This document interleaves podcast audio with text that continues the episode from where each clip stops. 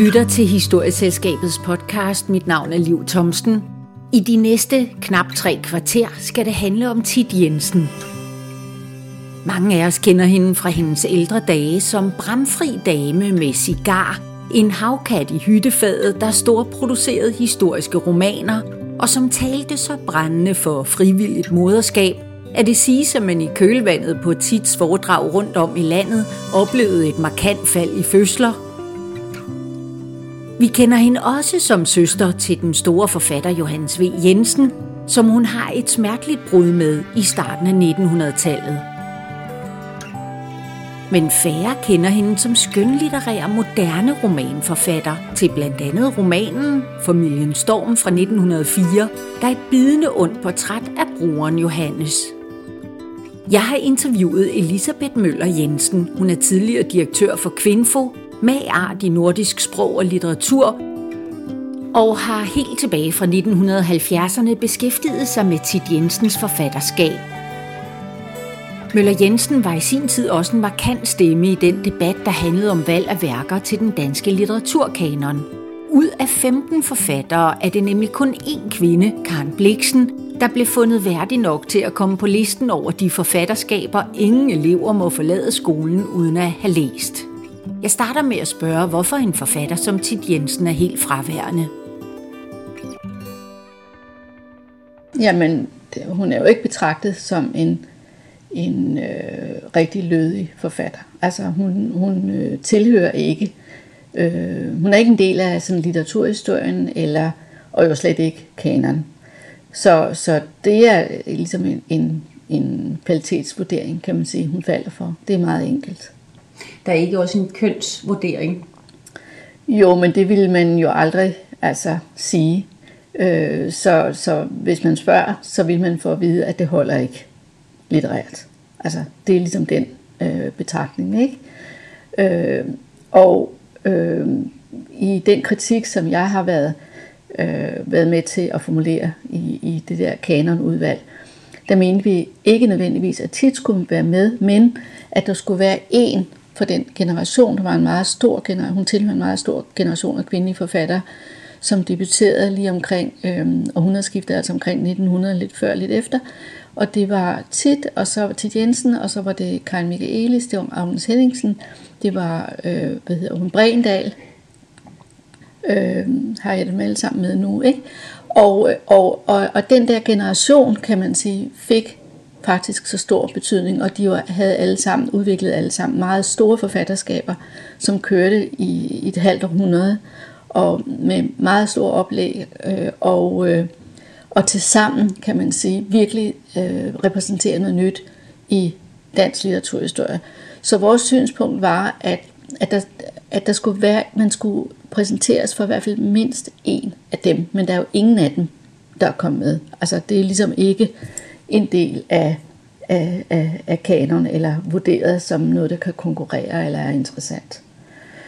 Til Jensens skæbne har jo meget været altså i det blik, ikke, som, ikke for læserne, men altså i det, kan man sige, i institutionens blik, der har det jo været, har hun mest været kendt, fordi hun sådan set var søster til, til Johannes V., som øh, var Nobelpristager, ikke? og den store, den store forfatter. Og hvis man vidste noget om hende, Øh, altså jeg havde ikke hørt, da jeg startede på universitetet, jeg havde ikke hørt andet. Jeg vidste godt, at hun var forfatter til nogle, nogle øh, historiske romaner, Stykke Krumpen, det var ligesom en titel, man kendte. Og så det her med, at hun var søster til Johannes V. Men altså, jeg havde jo aldrig hørt, havde aldrig anet, at, at øh, de første 20 år af hendes forfatterskab, der skrev hun om altså romaner, der handlede om hendes samtidskvinder og de problemer, som hun så, der var forbundet med dem. Og det var jo fuldstændig forsvundet, kan man sige, fordi det jo ikke, der ikke bliver skrevet om det, og det bliver ikke samlet op, og det bliver ikke videreført, og bliver ikke formidlet altså til øh, nye generationer. Det er lidt den, øh, altså den øh, rolle og den øh, skæbne, hun har. Og hvis vi tager kanon, så vil jeg jo sige, at på, deres, øh, på udvalgets egne præmisser, øh, fordi der er, det er ikke bare litterært, det er ikke bare, de siger ikke bare litterært, men dem, der bliver valgt, skal også ligesom øh, blive valgt i forhold til øh, en identitetsproblematik. Altså de skal også, kan man sige, være en indgang til at forstå øh, øh, nye generation, altså vores identitet, identitetsdannelsen. Og det vil sige, at man går selv, altså i de kriterier, der går man faktisk uden for det litterære.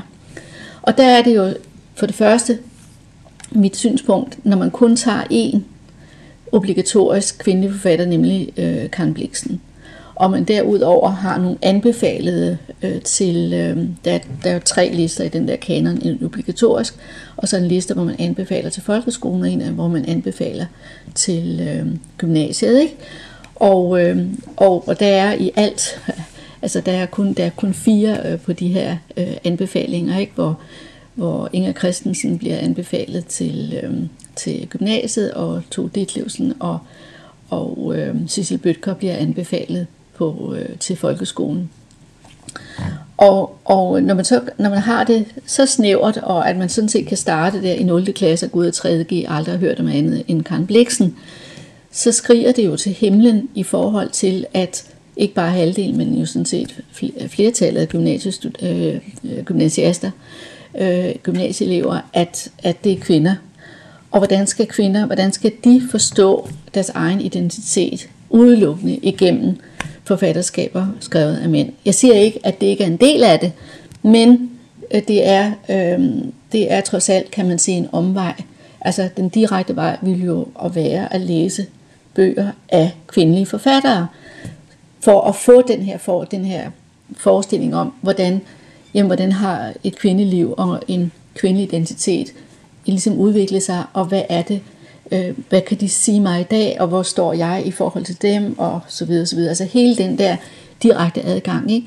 Så jeg synes jo i forhold til de kriterier, som det her kanonudvalg til har sat op, der er der et meget, meget stort, øh, en meget, meget stor afstand øh, og et misforhold, når det så er, at de kun har én kvinde med, nemlig Karen Bliksen. Det holder jo ikke. Da du stod der i ja, omkring øh, midten af 70'erne ikke? Øh, mm. og opdagede tit og de andre forfattere ja, fra ja. begyndelsen af 1900-tallet, ja, ja. Ikke? hvad var det, der appellerede til dig? Hvad var det, du kunne identificere dig med der? Fordi der var de jo trods alt Jamen, jeg, jeg vil jo døde og begravet. Ja, ja, men det var jo altså, øh, vi, det, var, det var skyldigt som altså, jo i så i høj grad Pil Dahlrup, som, øh, som var, kan man sige, øh, øh, fastansat på, på, på dansk studiet, ikke? og dermed så kunne hun tage, og hun havde den interesse selv øh, for øh, køn og, og, og, og kvinder og ligestilling osv., og, og, og da der så kom hele det her, altså opbrud samfundsmæssigt, øh, hvor jeg var en del af den generation, øh, som altså jeg blev ligesom, kan man sige, altså vagt af af at læse i avisen, at nu havde de her rådstrømmer gået op og ned af strøget. Ikke? Øh, what, hvad sker der der? så nysgerrig er politisk interesseret, så må det jo sætte mig ind i det. Og det var, det var vi jo rigtig mange, og det var Pil, der ligesom ansat, og så kunne hun, kan man sige, øh, altså så lavede hun nogle, nogle kurser, som, hvor de her ting altså kom til at hænge sammen. Man kunne bruge det der dobbelt engagement, det litterære, faglige, og så den der politiske interesse. Og, øh, og der var det, at, øh, at at det gik op for mig, at, at øh, der var sådan en helt stor generation der. Og, og, øh, og vi gik simpelthen på, øh, på Frederiksberg Antikvariat, som nu er nedlagt, men hvor der var jo en kæmpe stor kælder øh, fra gulv til loft, og vi gik bare og fyldte. De stod der alle sammen i mange oplag, og vi stod bare ned for hylderne, og de kostede jo ingenting, og i store bæreposer, som vi slæbte hjem og begyndte at læse. Og, og jeg må sige, jeg synes nærmest, det var en åbenbaring, Altså at læse de her, øh, selvom de så var, var døde og begravet alle sammen. Men alene det, at, at, at, at, de her kvindelige forfattere, som var unge og nærmest jo jævnaldrende med os, som vi var, at, at de havde skrevet og formuleret øh, deres tids kvindeproblemer ud i sådan en litterær gestaltning, altså i, i romaner. Altså jeg synes, det var helt fantastisk at læse. Altså virkelig en åbning. Øhm, og det var jo ikke bare mig, altså sådan havde vi det jo alle sammen, da vi gik i gang. Ikke? Og, øhm, og jeg blev så interesseret i det, at jeg ligesom fortsatte, og så gjorde tit, blev så altså skrev speciale øh, om hende. Ikke?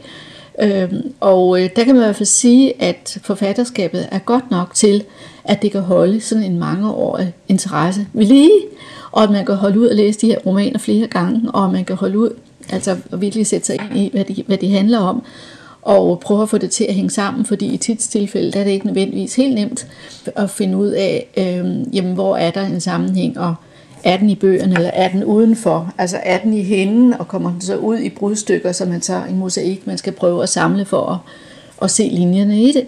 Så, og der vil jeg jo så sige, at, at jeg har ligesom tilladt mig at sætte mig ud over øh, de der øh, på forhånd definerede kvalitetskrav, fordi altså jeg har det sådan, hvis jeg synes, at det er så interessant, at det kan holde min opmærksomhed øh, fangen på den der måde, øh, så så er det fordi, at det har noget at sige også i dag.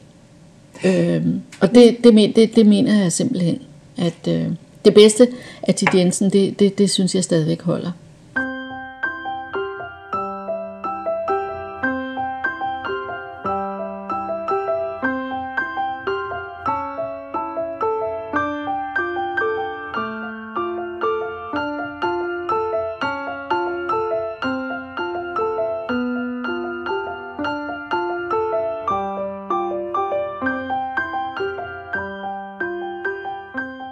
Noget af det, der overrasker allermest, da jeg gik i gang med den side af hendes ja, forfatterskab, ja. fordi jeg tror, hun lider jo meget under, at vi læser om hende ja. og ikke af hende. Ja, præcis. Øh, men, men det var jo øh, den modernitet, hun ja. i den grad beskriver. Ja. Den moderne kvinde og den modernitet, den, den ny slags kvinde skal... Ja.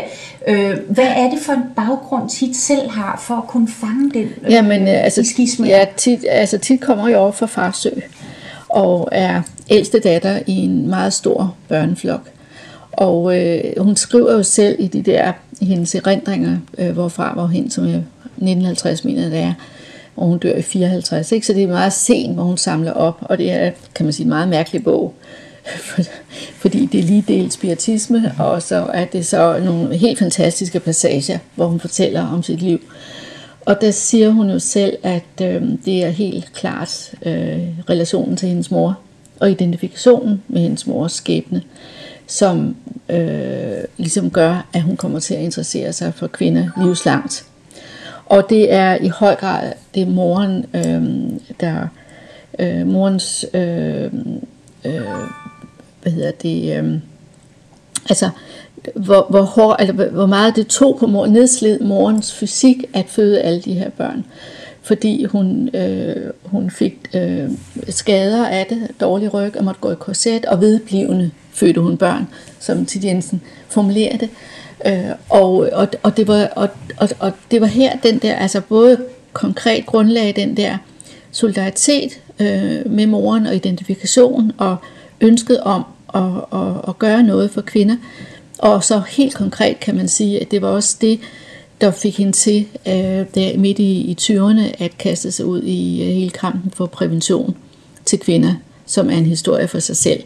Og, og det var altså den her relation til moren. Øh, og, øh, og så var, er det klart, at det også betyder meget for hende, at øh, ja, så hele hendes, hvad skal man sige, hendes, sådan, hendes åndelige udvikling, det var i høj grad faren, som, som øh, var åbenbart lige, lige interesseret i pigerne som i drengene.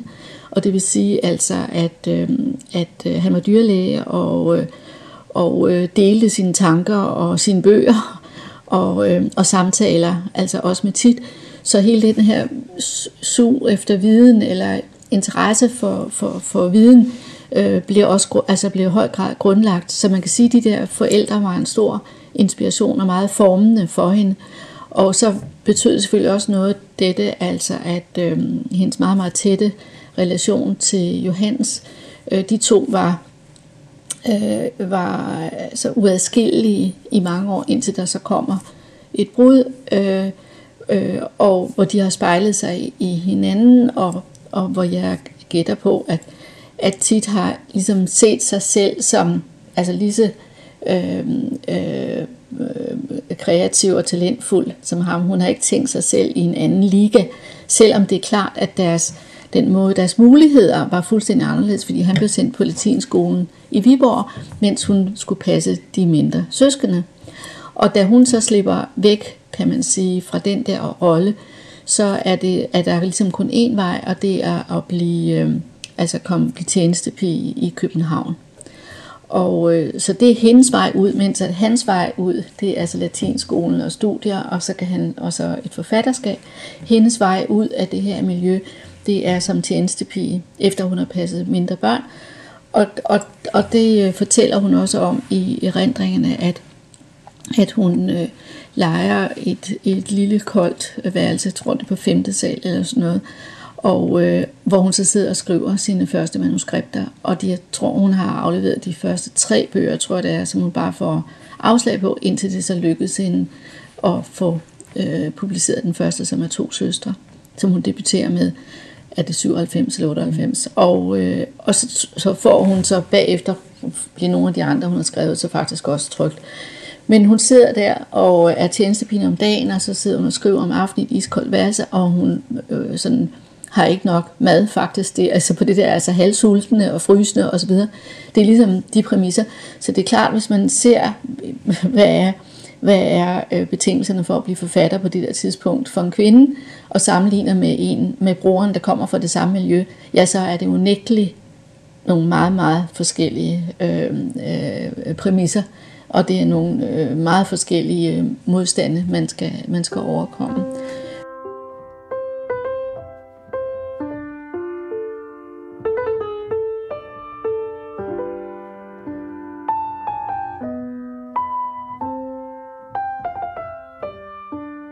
Broren, han, øh, han prøver også, øh, fornemmer man sig, øh, bevidst at sabotere hendes muligheder for for eksempel at få trykt sit ja. første manuskript ja. og sådan noget. Men, ja. men det virker også som om, at det her famøse brud, ja. det også udspringer af en, øh, af en forskel på, hvad skal man sige, øh, syn på moral. Ja, altså, den, værdi, den værdikamp, kan man sige, øh, sådan som det er blevet, blevet klart efterfølgende, ikke? at at, øh, at der er tit meget mere, meget mere sådan traditionel, altså trofast over for, øh, hvad skal man sige, sådan øh, øh, ægteskab og, og, øh, og øh, altså en mere traditionel opfattelse af seksualiteten, øh, mens at, øh, at, at Johansen, Johannes er mere, kan man sige, moderne, altså og eksperimenterende og undersøgende og tillader sig selv mere.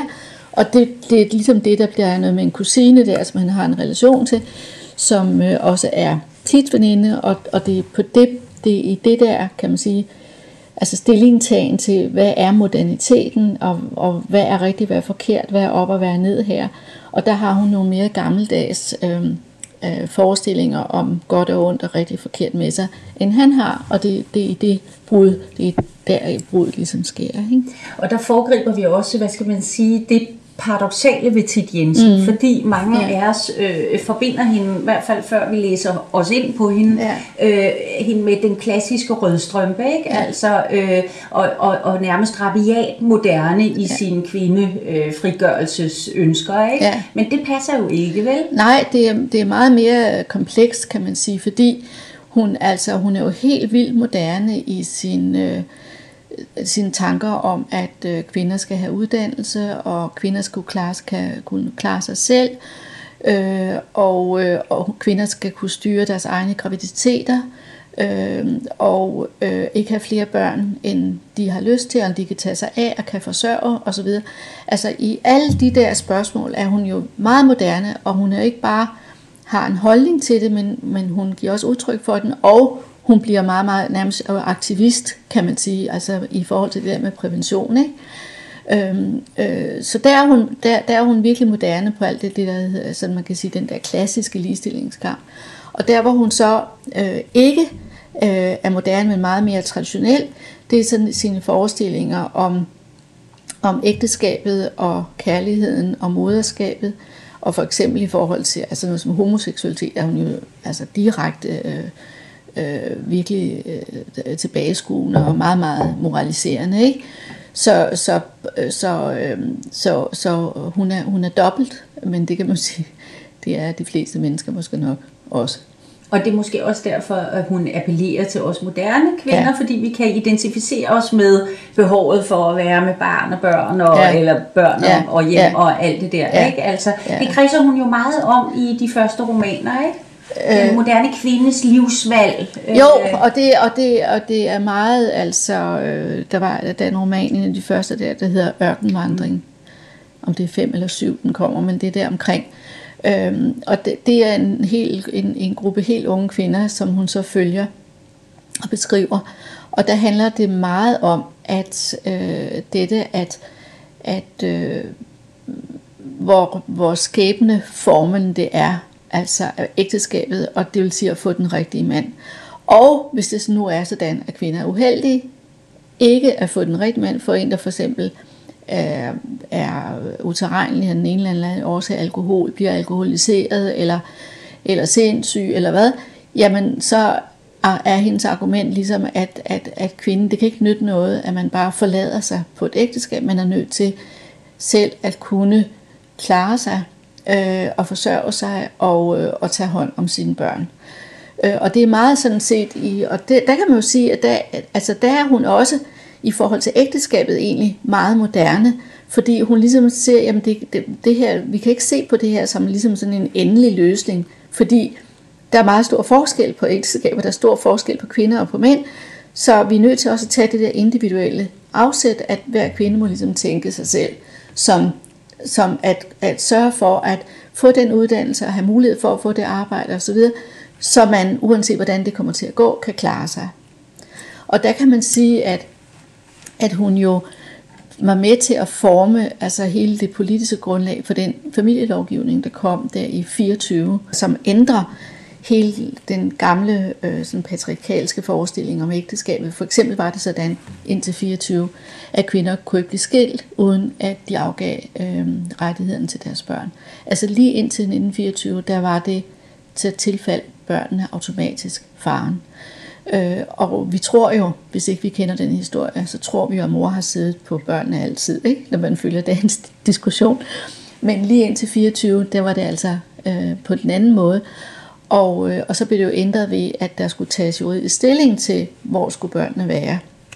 Og der kan man sige, at hele den tænkning, som Tid Jensen var en del af i de her romaner, øh, var med til at, kan man sige, gøde jorden og, og øh, gøre det forarbejde, øh, som der skulle til, for at man kunne lave den der nye lovgivning i øh, 24, som selvfølgelig var fuldstændig afgørende for det samfund, vi kender i dag, og, og de relationer mellem mænd og kvinder, vi kender i dag.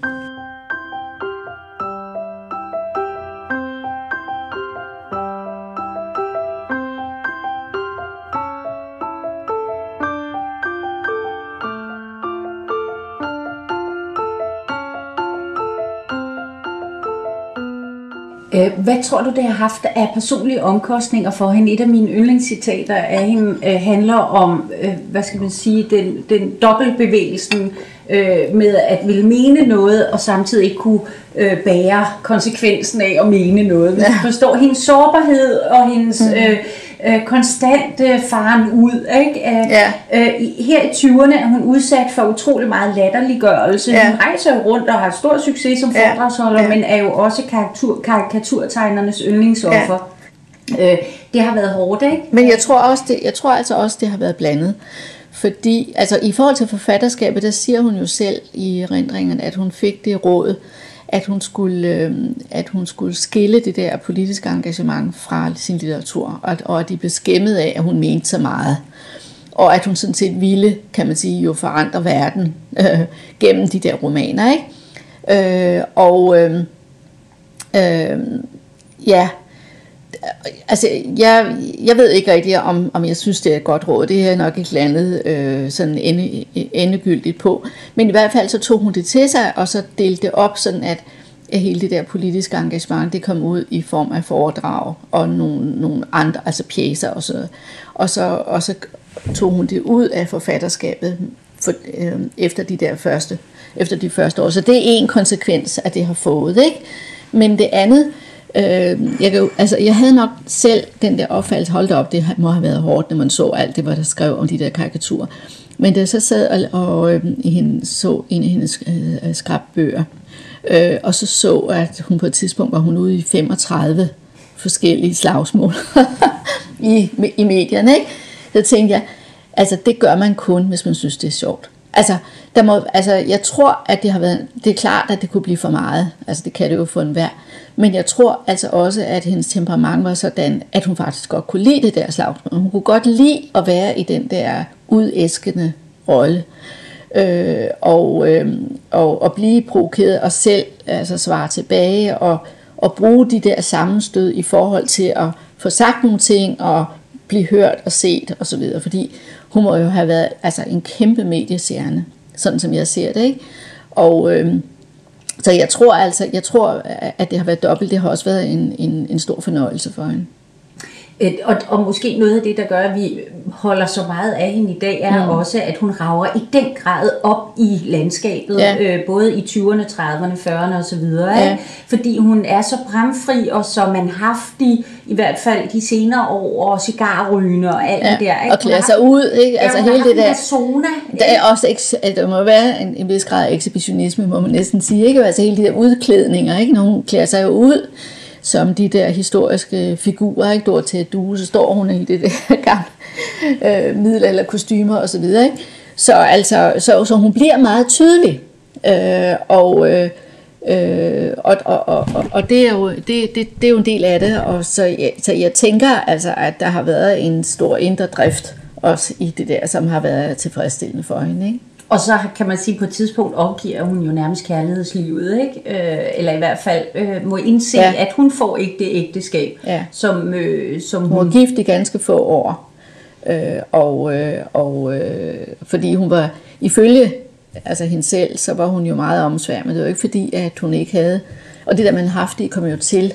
Det var jo ikke noget, hun var. Altså hun, hun, øh, hun så øh, jo øh, umiddelbart vældig godt ud, og ifølge hende selv havde hun en stor appel, øh, og der var mange, Taljen. ja, ja, ja, ja, mange bejle og alt ja. det her, ikke? Ja. og man kan også se hendes, altså hendes øh, kvindefigur, man kan sige sådan den ideelle, hun kommer fra fur, hun er rødhåret, hun er varmblodet, hun er meget, meget ombejlet, ikke? så hele, hele det her, det er jo ikke en, på den måde, altså en, øh, altså øh, hendes, hendes opfattelse af kvinder er jo ikke på nogen måde sådan øh, aseksuel eller Tværtimod, så er det jo meget øh, varmblodet, kan man sige, ikke? Og det er jo ikke ja, asketisk, altså det er det ord, jeg lige det. Er jo ikke et asketisk billede, hun har, hverken af sig selv eller de kvinder, hun skriver om, tværtimod. Øh, så de er jo ligesom uimodståelige på en eller anden måde. Øh, så det der, og det der man har haft, det kommer først til, til siden. Men hvad var det, du spurgte om? Ja, det var, det, at, at vi kunne, at, vi kunne øh, at, at hun ragede op i landskabet, ja. altså den her havkat i hyttefadet, ja, ja. og at hun ja. har det her øh, meget... Nå, men det var hendes ægteskab. Det var ja, det ja, med hendes ja, ægteskab, ja. ikke også? Øh, altså de her, alle de her mange bejler. Og så, så bliver hun så rent faktisk gift, og, øh, og så er det jo, vi kommer ind i det her med moralen igen, fordi han så har en, øh, en, i forhold til en af hendes veninder. Og, og, øh, og så øh, slutter det, og øh, hun skriver så den her den erotiske hamster, som er fuldstændig vanvittig roman. En af dem, der også er blevet genudgivet.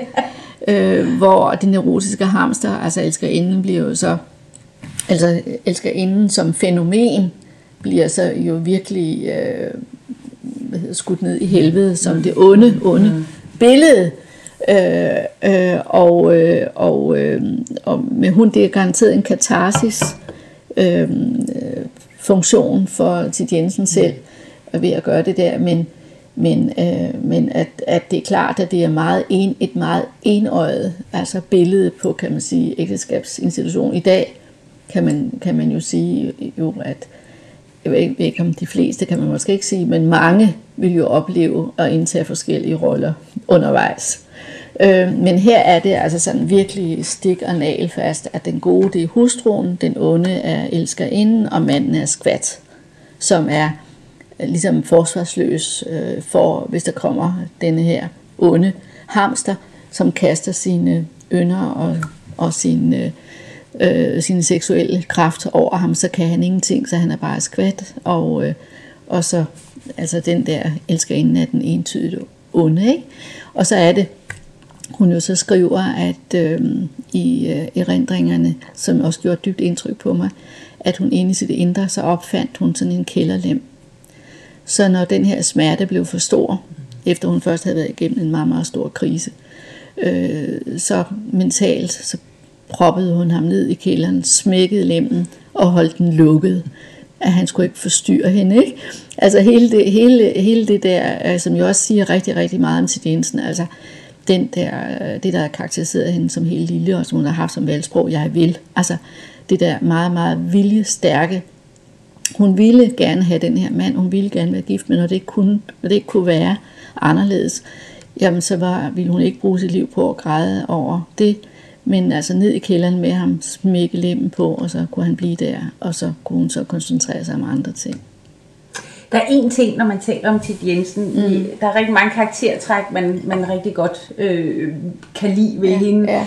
Der, der, der er et, som irriterer mig voldsomt, og som, som jeg alligevel øh, du ved, bliver nødt til at forholde mig til, ja. og det er spiritismen. Det er, at ja. hun jo ikke er alene. Nej. altså fra hun er helt ung pige, ja. så lever hun i et univers, der består af øh, ånder. Ja. Hvad tror du, det har betydet for hende? Du, man skal jo ikke retfærdiggøre det eller forsvare ja. det, men, men, men altså, hvad, hvad Hun er jo vokset op med det, fordi, ja. med faren. Det er, noget, hun, det er jo ikke noget, hun selv har fundet på, kan man Nej. sige til hendes undskyldning. Det er jo noget, hun har vokset op på, og som du siger, hun er ikke alene, så det har sikkert været, altså der har været en, en stærk øh, strømning i visse kredse, ikke? Men hun fastholder det jo, og det, altså jeg vil sige, at den der øh, redningsbog, hvor, hun, hvor, som, hvor bogen så har stor del af bogen består af de her samtaler med, med afdøde, ikke? Altså, det virker jo fuldstændig skinrende skørt. Altså, det må man jo sige. Men, men hvis man skal prøve at se på det positivt, altså, så vil jeg tro, at hun har, altså hun i forhold til de der historiske forfatterskab, der tror jeg, at det for hende har betydet en, altså en følelse af at være tættere på de personer, hun skrev om. Altså, hun mener, jeg tror, det var Valdemar Atterdag, hvor hun siger, at hun mener, hun, altså, hun er jo direkte kontakt nærmest, han taler til hende, altså. Og øh, øh, uanset om det er så noget, altså, hun, hvad skal man sige, bilder sig selv ind, øh, eller øh, så har, tror jeg, det har været en, altså, en levet realitet, at hun har haft den der fornemmelse af en meget stærk forbindelse med mennesker, som har været, været død og borte meget længe. Ikke?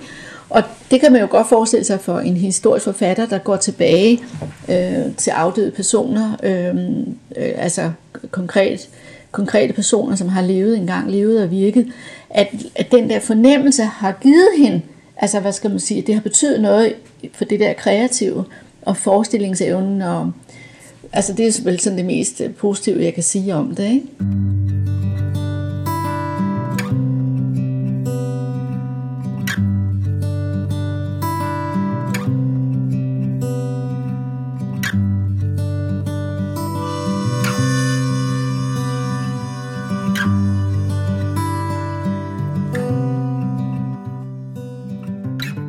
Sagde katarsis før. Ja. Der er ingen tvivl om, at hun bruger litteraturen, især de første bøger, terapeutisk. Hun har også nogle beskrivelser af Johannes, ja. som er helt ja. eminente ja. og meget ja. tætte ja. og skaber skandale. Ja. Øh, og det andet er så netop, øh, øh, du siger, det, det, det kreativ, den kreative forløsning af ånderne, der hjælper ja. hende til at skrive bøgerne. Ja. Altså, litteraturen har vel for de kvinder, du nævnte, hvis vi starter med, øh, slutter med begyndelsen, haft en helt anden rolle, end den har for forfatterinder i dag. Øh, jeg tror altså... Et åndehul, som... som... Jamen, jeg, jo, men jeg tror, jeg tror jo, litteraturen, det øh, altså... Jeg tror, at den der del eksisterer stadigvæk. Altså, hvor det var mest tydeligt, det var jo 70'erne. Altså, da jeg var ung, der var det klart. Altså, litteraturen var sådan, det, det var ligesom det sted, hvor, hvor hele den der sult efter at vide noget om kvinder, det var der, du kunne få den, du, du, kunne, du kunne få den mættet. Ikke? Det var der, du kunne finde det. Og det der med at, at dele tekster, øh, og, at, og at tekster var, øh, og litteraturen var dybt forbundet med det levede liv, og, og det var en måde at blive klogere på, ikke? Som, som man kun kunne blive ellers i personlige samtaler. Men her var det ligesom det kollektive rum, som man kunne spejle sig og, og blive klogere. Ikke? Og det skabte jo nærmest et helt nyt forlagsmarked. Og, så, ja, så jeg tror egentlig ikke, at øh, jeg tror ikke, man kan sige, at, at øh, den funktion er forsvundet. Jeg tror, at, at det vil tit opstå i nye generationer, så betyder, behøver det ikke at betyde, at behøver at være, have noget med kvinder at gøre, men altså for eksempel 80'er-generationen, hvor de der lyrikere, ikke? Jamen, så bliver det noget, et helt nyt sted. Litteraturen bliver ligesom det sted, hvor, hvor øh, den identitet kan spejles, og man kan forstå sig selv øh, på en måde, som man ikke kan se spejlet i det omgivende samfund. Så jeg tror i og for sig, at det er en fast bestanddel, og så er det bare i nogle perioder, og inden for nogle generationer, der bliver det mere markant, eller der bliver det helt afgørende. Ikke? og så kan det flade lidt ud, og så kommer det igen. Jeg tror altså, det er en konstans. Mm. Og det er derfor, jeg siger, mm. at de der kvinder, der omkring århundredeskiftet, ikke? Altså, der sker virkelig noget nyt i litteraturhistorien. Fordi at, at, at de ikke bare er forfattere, men de er også kvinder, mm. og at det er de kvinder, det øh, får en meget, meget stor formende betydning for den litteratur, de skriver, ikke? og for det engagement, de i øvrigt har. Og det er jo en undersøgelse af altså kvinders seksualitet og øh, kvinders livsvilkår og kvinders muligheder, og så fejl, øh, hvad hedder det, fare, øh, hvad hedder det, forkerte veje at gå, andre faldgrupper, det er jo det, vi har sagt, og så videre, så videre, ikke? Øhm, ja, og som, fører, som peger direkte frem mod nogle samfundsforandrende processer, altså lovgivning og store ændringer af samfundet, så det har jo kæmpe stor betydning, det, øh, det, det, det projekt, som de havde gang i, ikke? Sidst hvad mm. tror du, hendes kommentar, hvis hun nu dukkede ned, du ved, øh, og, og, og kunne forholde sig til vores øh, virkelighed, vores samtid, hvad, hvad tror du, hun, hvordan ville hun øh, kigge sig på, på sig omkring her? Altså, først så, øh, så tror jeg, at øh, hun måske vil undre sig over, at noget af det, som fyldte rigtig meget i hendes bøger, bøger nemlig hele den der modsætning mellem det, hun kaldte rosa og laurbær, at det er jo et ligesom lige så brændende aktuelt. Altså hun var jo nærmest, hun foregreb jo bare en, en udvikling. Øhm, og hun sagde selv, at hvis hun skulle vælge mellem roserne og lavbær, roserne er kærligheden, og lavbæren, det er ligesom æren, du kan så sige skorstræk karrieren, ikke? Så ville hun til enhver tid vælge laverbærene. Og det var det, den, øh, øh, det speciale, som jeg skrev i sin tid om hendes kvindelige politiske forfatterskab, der brugte jeg den titel øh, øh, og så sagde jeg Rosa og Laura, fordi det, jeg synes var så tydeligt hos hende, det var, at man kunne ikke sige, altså det hun selv, man kunne faktisk, at hendes forfatterskab bekræftede faktisk ikke, at hun til enhver tid ville øh, vælge de der laurbær, fordi hun kører to spor. Altså hun kører ud af en tangent, hvor hun går efter øh, roserne, altså moderskabet, kærligheden, familien, ikke? Hele det der traditionelle kvindeliv. Og så har hun et andet spor, hvor hun kører den modsatte vej og vælger fra.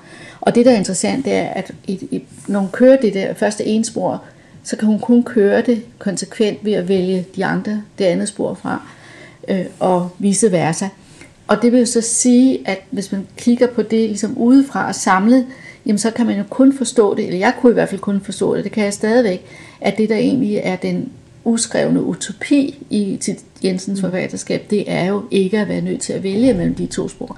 At man faktisk kan, at kvindelivet kan rumme begge dele. Ikke? Øh, og det, blev, det synes jeg selv var, var rigtig inspirerende, og, og, øh, og jeg tror, at hun ville undre sig over, at det kan være fylde så meget.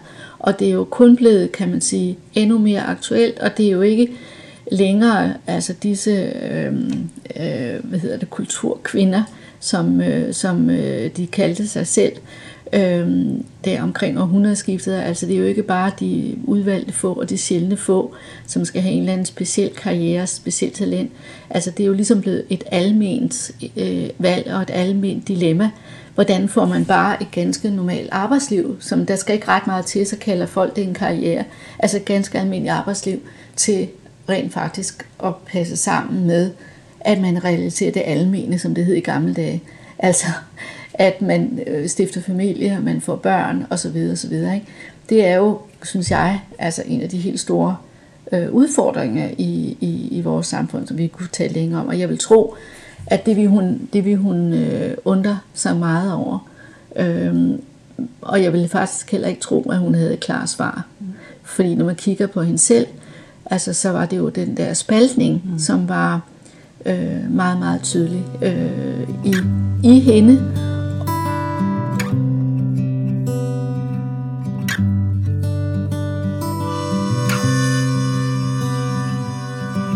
Tror ikke, at hun vil have et klart svar. Jeg tror, det vil være lige så forvirret, fordi hvis man har kigget i de her ugeblade dengang, hvor hun udtaler sig, så er det som vinden blæser. Mm. Så, er det det, så siger hun det ene, så siger hun det andet. Og, så og hun dementerer også hele tiden sit eget projekt. På ja, lige måde, præcis. Ikke? Jo, også derfor, vi netop ja. forbinder hende med et rødstrømpe-projekt. Ja. Ja. Men, ja. men øh, fordi hun gang på gang dementerer, øh, ja. og, og hun kan ikke Ja, hun kan ikke nej. selv øh, indordne sig nej. under konventionen. Nej, så, nej. Ja. men jeg tror også, hun ville være meget, altså jeg tror, hun, hun i og for sig, hun ville være hvert fald meget stolt over, over de unge kvinder, de mm. der generationer, der har været, ikke? Fordi at, at man kan sige jo mange af hendes, de der øh, øh, progressive tanker, hun havde omkring uddannelse, omkring arbejde, omkring øh, altså at kunne kontrollere kroppen og alle de der ting, øh, er, jo, er jo realiseret. Øh, og formentlig i en grad, som hun slet ikke har kunne forestille mm. sig det, vil jeg gå ud fra. Mm.